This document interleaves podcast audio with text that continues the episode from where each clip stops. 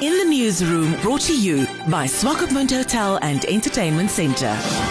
Job seekers are urged to register on the Namibian Integrated and Employment Information System for employment opportunities. The portal has been put in place by the Labour Ministry in an effort to connect job seekers with prospective employers. Anna Salkeus, the ministry's PRO, has the details on the what, how, where, and why. The Namibia Integrated Employment System or Information System is also referred to in short as the NIA system is a national database uh, that collects, it stores and updates information uh, related to the names and qualification, as well as occupations of job seekers and vacancies in the labor market, as well as the specialized skills and qualifications that Namibian citizens as well as permanent residents possess.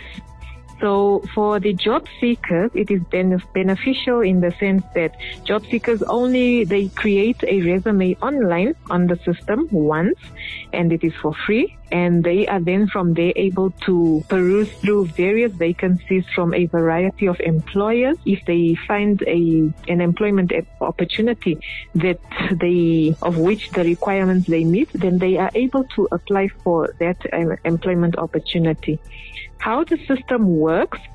The job seeker goes online to the nearest portal and then they uh, register themselves and create a profile or create a re- resume on the system, then they will be required to upload all the uh, documents. These are now the certified copies of their ID, their driver's license, as well as qualifications that they possess, whether it's a grade 10, grade 12, university degree or diploma, anything that they have that can support their resume.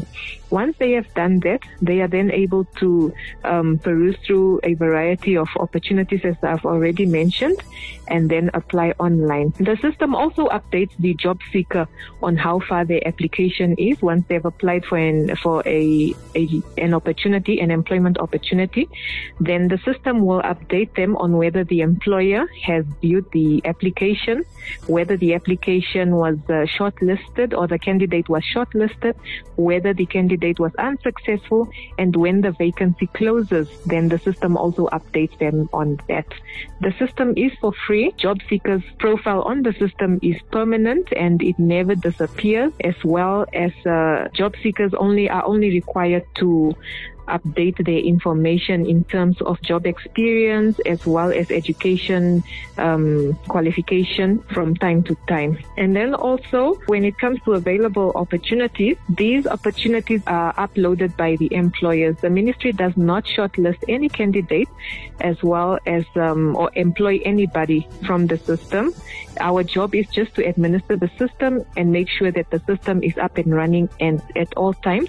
And then the employers are the ones who view the vacancies or rather the applications and then um, shortlist the successful uh, candidates from the system. In the newsroom, brought to you by Swakopmund Hotel and Entertainment Centre.